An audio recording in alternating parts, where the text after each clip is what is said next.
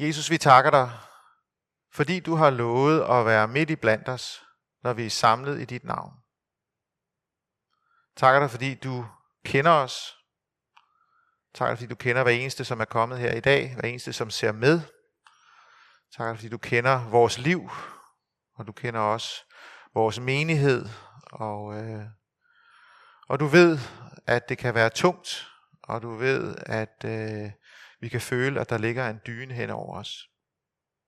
Bær dig om, at du selv vil komme til os, at du vil lukke vores hjerter op, vores ører op, så vi kan høre, hvad det er, du siger til os og vil sige til os i dag. Kom du, Jesus, og tal til os. Amen. Vi skal læse teksten fra Hebræerbrevet kapitel 12, vers 1-3. Og der siger Hebræerbrevets forfatter sådan her, så lad der også os, som har så stor en sky af vidner omkring os, frigøre os for enhver byrde og for synden, som så let omklamrer os, og holde ud i det løb, der ligger foran os. I det vi ser hen til Jesus, troens banebryder og fuldender, som for den glædes skyld, der ventede ham, udholdt korset, uden at ense det skam, og nu sidder på højre side af Guds trone. Hold jer ham for øje, som fandt sig i en sådan modstand fra syndere, for at de ikke skal blive trætte og miste modet. Amen.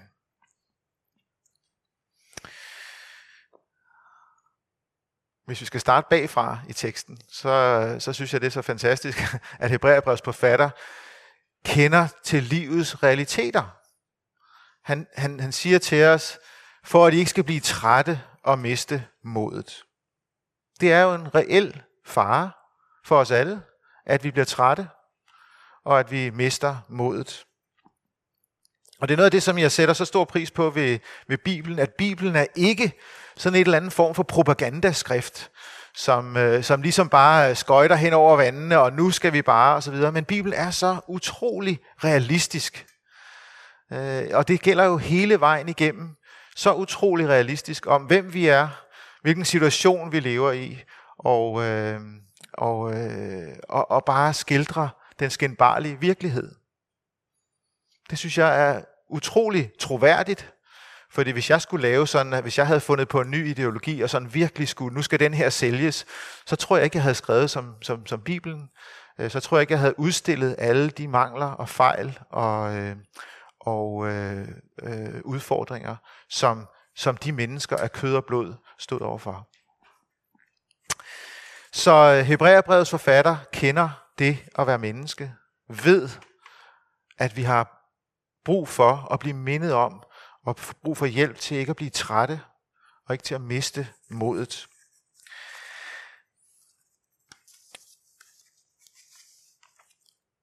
Og så øh, kommer Hebræerbrevets forfatter jo ikke med sådan en lang og udtømmende liste. Men han nævner to ting, som kan gøre os trætte, og som kan få os til at miste modet. Han nævner to ting. Han nævner byrder, og så nævner han synden. Frigør dig for enhver byrde. Sagde han ikke lige, at det var en opmuntrende, Bibelen er så opmuntrende og så realistisk osv. Frigør dig fra enhver byrde. Jeg ved ikke, hvordan øh, du som, som, som bærer på byrder, øh, hvordan det lyder. Du skal bare frigøre dig fra enhver byrde. Det er jo lige præcis det, jeg ikke kan. Det er jo øh, øh, tungt nok i forvejen. Og nu skal jeg så også høre, at øh, jeg skal bare frigøre mig fra byrden. Øh, men det er jo det, jeg ikke kan. Den er jo for tung til, at jeg kan frigøre mig fra den. Jeg kan jo ikke fjerne den byrde, som ligger ind over mit liv. Og byrderne kan jo være mange. Det kan være i det personlige liv, det kan være i menighedens liv, det kan være mange ting, som tynger. Teksten stopper ikke med at sige, I skal frigøre jer. Øh, jeg skal vende tilbage til, til, de, til den løsning, eller hvad skal man sige, som teksten giver. Men det andet, som Hebræerbrevs forfatter minder os om, det er, at vi skal gøre os fri fra synden, som så let omklamrer os. synden, som så let omklamrer os. Jeg ved ikke, om I kender til det at have en omklamrende person øh, omkring sig, eller i nærheden af sig, som, som omklamrer mig, og som næsten suger energien ud af mig. Det er sådan, som øh, Hebræerbrevets forfatter øh, karakteriserer synden i vores liv. Synden omklamrer os og suger energien ud af livet, ud af troen. Derfor så kommer der en stærk advarsel til, lad ikke synden få lov til at omklamre dig og kvæle og kvæle dig. Nu er det jo interessant med synd, at øh, det er altid nemmere at se de andres synder. Det er altid nemmere at pege fingre af de andres store synder, øh, i stedet for at se sine egne. Det er jo deres, der er de alvorlige. Mine, det er jo bare sådan lidt mere i småtingsafdelingen.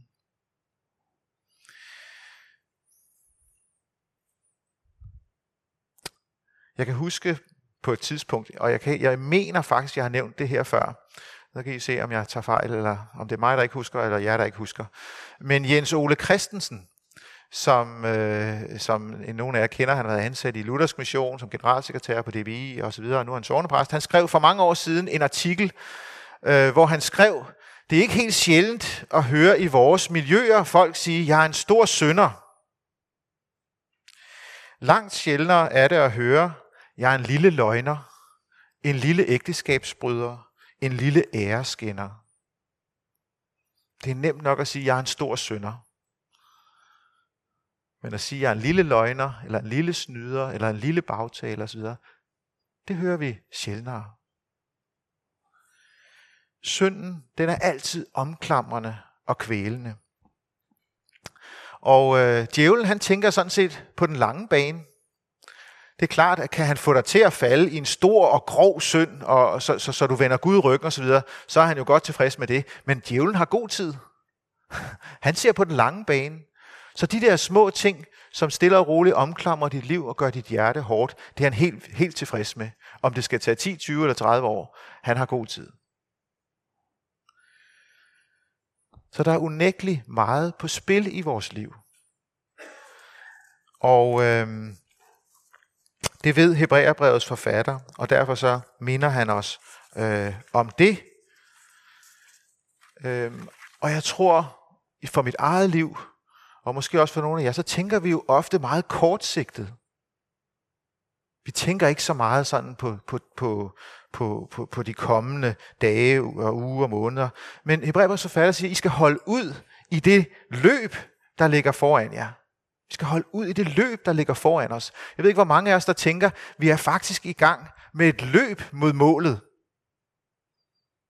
Ofte så bliver det jo også som vi bad i starten, at vi, at, at vi lige må få lagt de der ting til side, som vi tænker på i morgen, og vi skal også huske, og så videre, og så videre. Og det handler meget sådan lige om, men Hebræerbrevets forfatter mener os, at vi er i gang med et løb.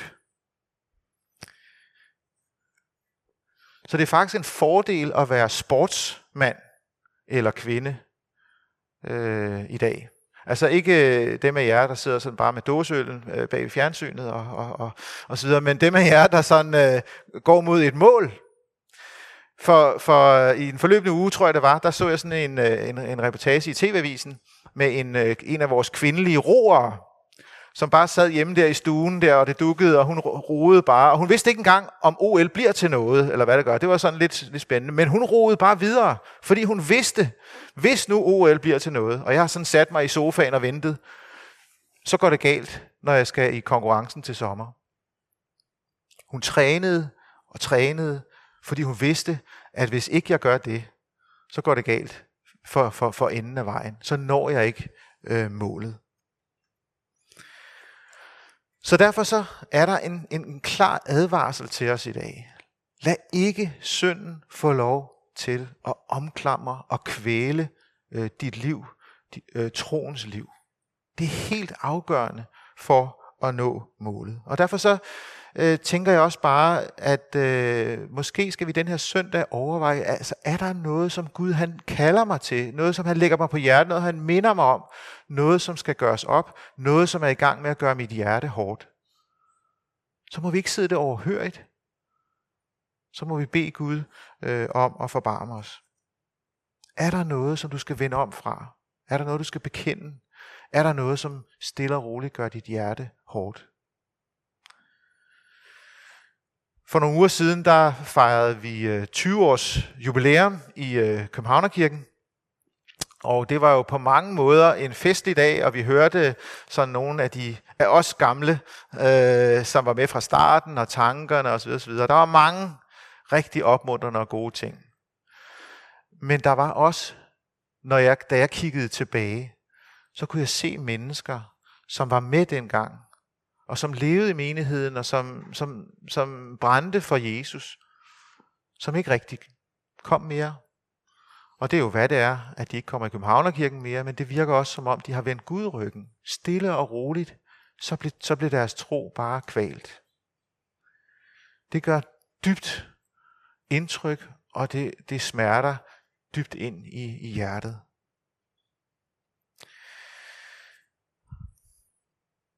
Hvad er så løsningen? Ja, det er faktisk ikke først og fremmest, at nu må vi så også til at hanke op i os selv. Nu skal det være anderledes, og nu må jeg virkelig bide tænderne sammen. Sådan øh, kristne med sammenbitte tænder, det er sjældent en god, øh, en god cocktail. Øh, så, så det er faktisk ikke det, som, som Hebræerbrevets forfatter minder os om i allerførste og vigtigste omgang. Han siger nemlig, at vi skal aflægge i det, vi ser hen til Jesus, troens banebryder og fuldender. Vi skal aflægge os ved, at vi ser hen til Jesus. Vi skal se hen til ham.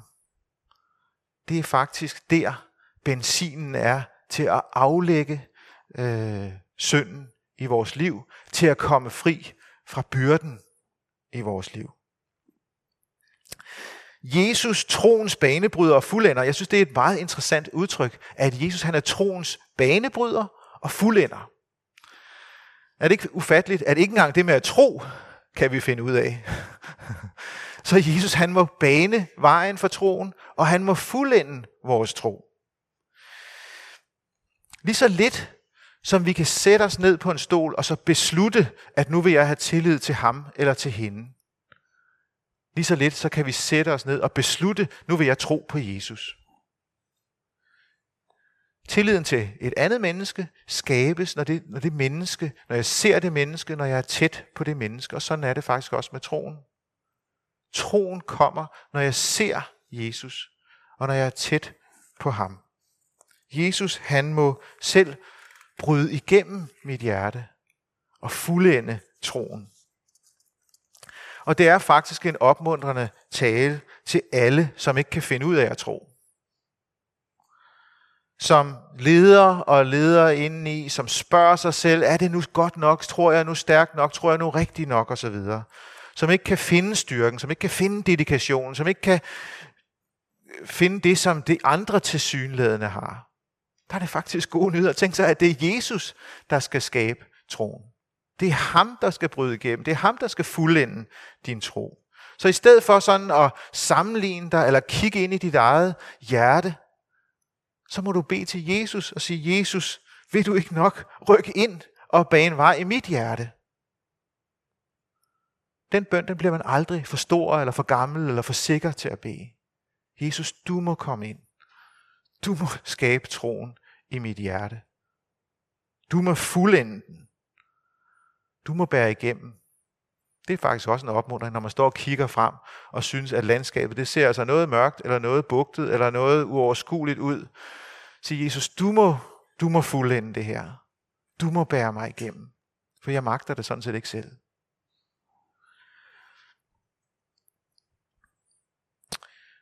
Hvad er det så, Jesus han siger i forhold til byrderne?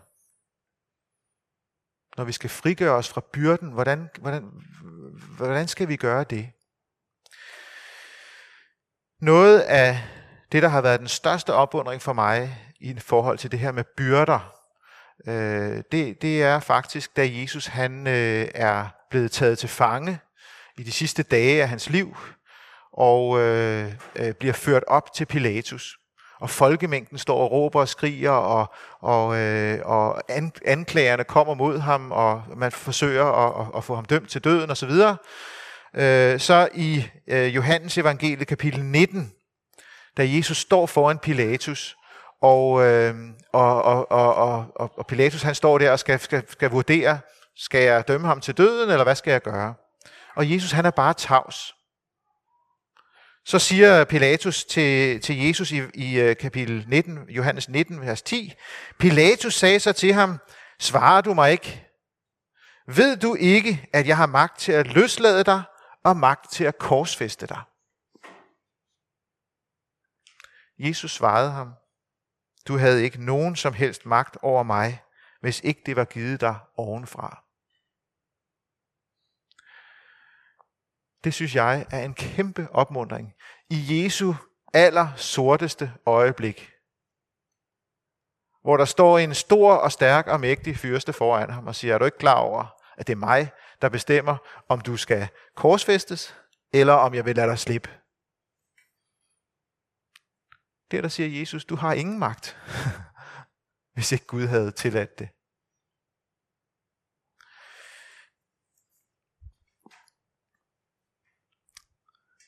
Jeg ved ikke, hvad for en byrde du står med.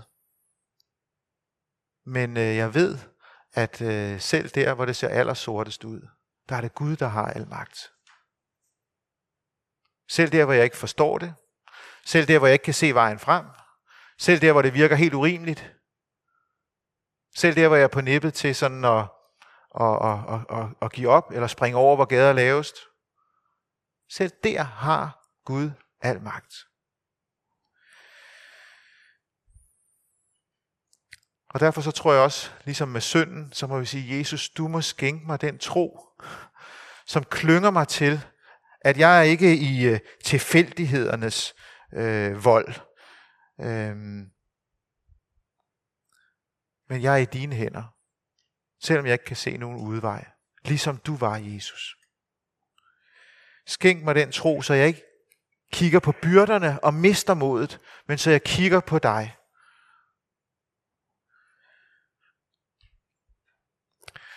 Det er faktisk det, som Hebræerbrevets øh, forfatter siger i indledningen af de her vers. Vi har en sky af vidner, siger han. Og hvis man så går tilbage, det kan I jo gøre, når I kommer hjem, og læser kapitel 11 i Hebræerbrevet, så opremser, øh, opremses der i, i, i kapitel 11 en lang række af de gamle testamentlige øh, personligheder. Noah, Abraham, Sara, Isak, Jakob, Josef, Moses, og en lang perlerække af de her øh, folk, som vi læser om i det gamle testamente. Alle de mennesker, som Gud holdt sit løfte overfor, selvom alt så totalt sort ud. I har en sky af vidner. Det, som vi læser i Gamle Testamenter, det, som vi hørte, har måske nogle af os har hørt i søndagsskole osv., det er altså ikke bare gode røverhistorier, som, som, øh, som øh, man ligesom har, har, har lavet, fordi der skulle være noget til børnearbejdet eller sådan. Det er faktisk øh, opmuntrende eksempler på eksempel på eksempel på eksempel til os. At Gud holder sit løfte.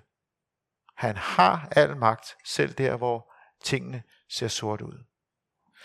Og så slutter kapitel 11 faktisk med, at, øh, at der står sådan her. Øhm, i, I vers 39.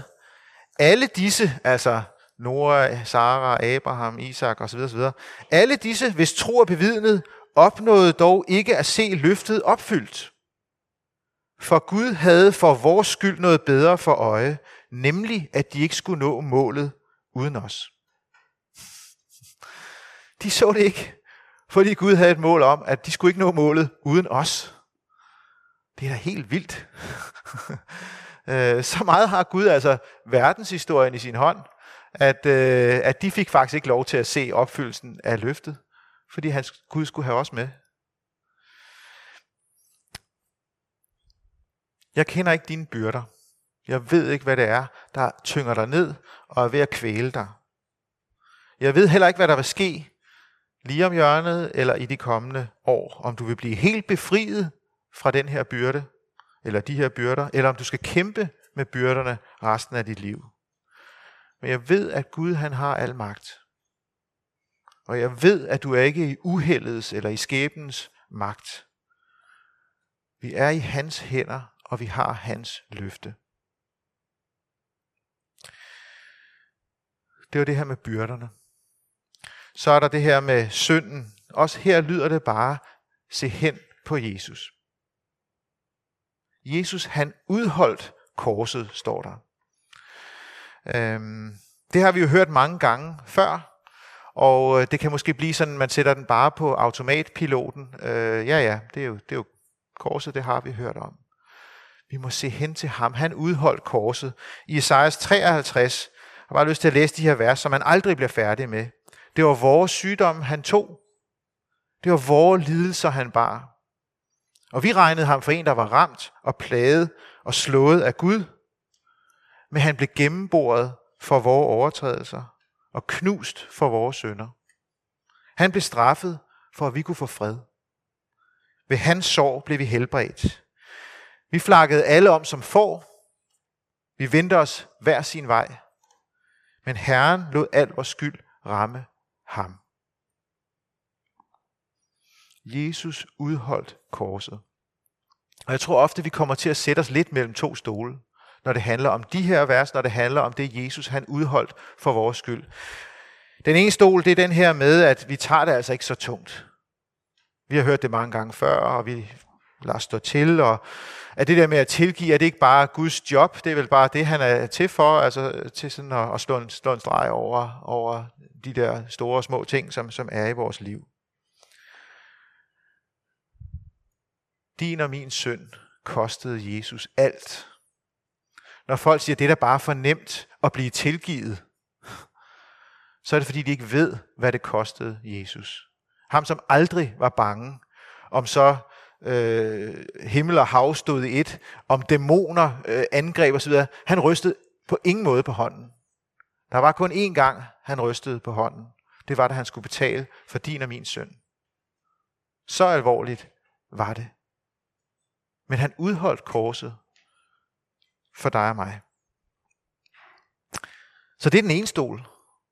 Den anden stol, det er, at, at du aldrig helt bliver sat fri. Fordi du tænker, det kan ikke passe. Måske for nogle andre, men ikke for mig. Guds tilgivelse er ikke helt nok. Så skulle de bare vide, hvordan mit liv ser ud. Jeg må prøve at opføre mig lidt bedre. Jeg må prøve at gøre det godt igen. Jesus han udholdt korset, så han tog al din synd. Du kan ikke gøre lidt til, eller gøre lidt fra, og den dårlige samvittighed hjælper ingenting. Du må se på Jesus. Synden var så alvorlig, ja, men han betalte det hele.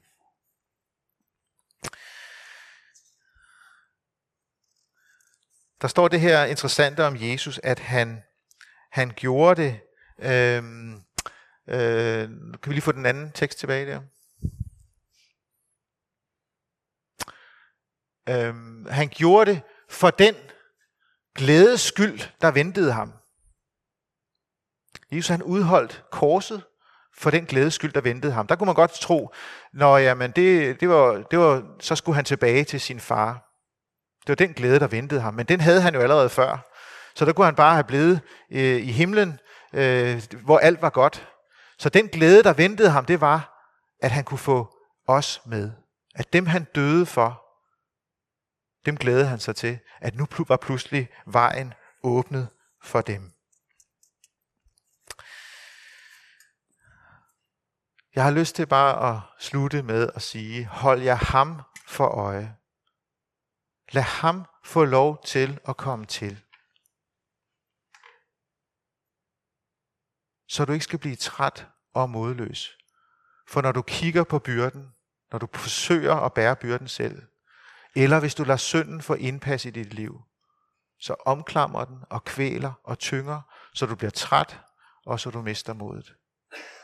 Derfor så må vi se hen på Jesus. Lad ham få lov til at komme til. Lev med ham. Læs hans ord. Øh, øh, hjælp hinanden til det.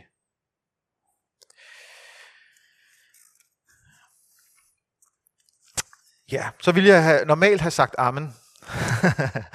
Men jeg, øh, jeg tænkte, at i dag så skulle vi lige have en lille, lille ekstra ting. Øh, sagen er den, at øh, for noget tid siden, så, var der, så kom jeg i kontakt med nogle amerikanere, som øh, havde, har sådan et lille filmselskab. Og de vil gerne komme til Danmark og lave nogle videoer, nogle film om nogle forskellige mennesker. Og øh, de lavede en video om Martin, blandt andet. Og den video skal vi se nu. Og øh, jeg synes, den video er så fantastisk og giver så meget opmundring til, hvad Jesus kan gøre ind i vores liv, ind i de byrder, ind i den synd, ind i alt det håbløse, som er. Og derfor så, øh, inden jeg siger amen og beder en bøn, så synes jeg, at vi skal se øh, og høre Martins historie. Jesus, der er så meget, der er umuligt for os.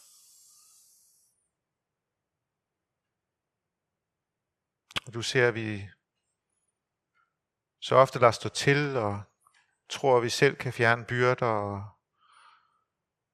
jeg beder dig bare om, at du vil forbarme dig over os. Du vil komme til os. Bed om, du vil hjælpe os til at se på dig, til at leve med dig, til at lade dig komme til i vores liv. Jeg beder dig for dem af os herinde, som bærer tunge byrder og som måske allerede har givet op. Jeg beder om, at du på en særlig måde den her dag vil komme med, med din fred og med dit håb. Jeg beder for dem af os, som, som lader stå til, og som har synd i vores liv, som er ved at kvæle det. Bed om, du vil komme med din kærlighed og noget og tilgivelse, og lad os se, hvor fantastisk det er, og hvor frie vi er. Jeg vil også bede dig for Bornholmerkirken, for de byrder og den synd og det tunge, som hviler. Beder dig sådan om, at du vil skabe nyt liv. At du vil tænde dit lys og din fred og din velsignelse Jesus, jeg beder dig om, at du er forbarm dig over os, og takker dig for din ufattelige kærlighed til hver eneste en af os. Bevar os i troen ind til målet. Amen.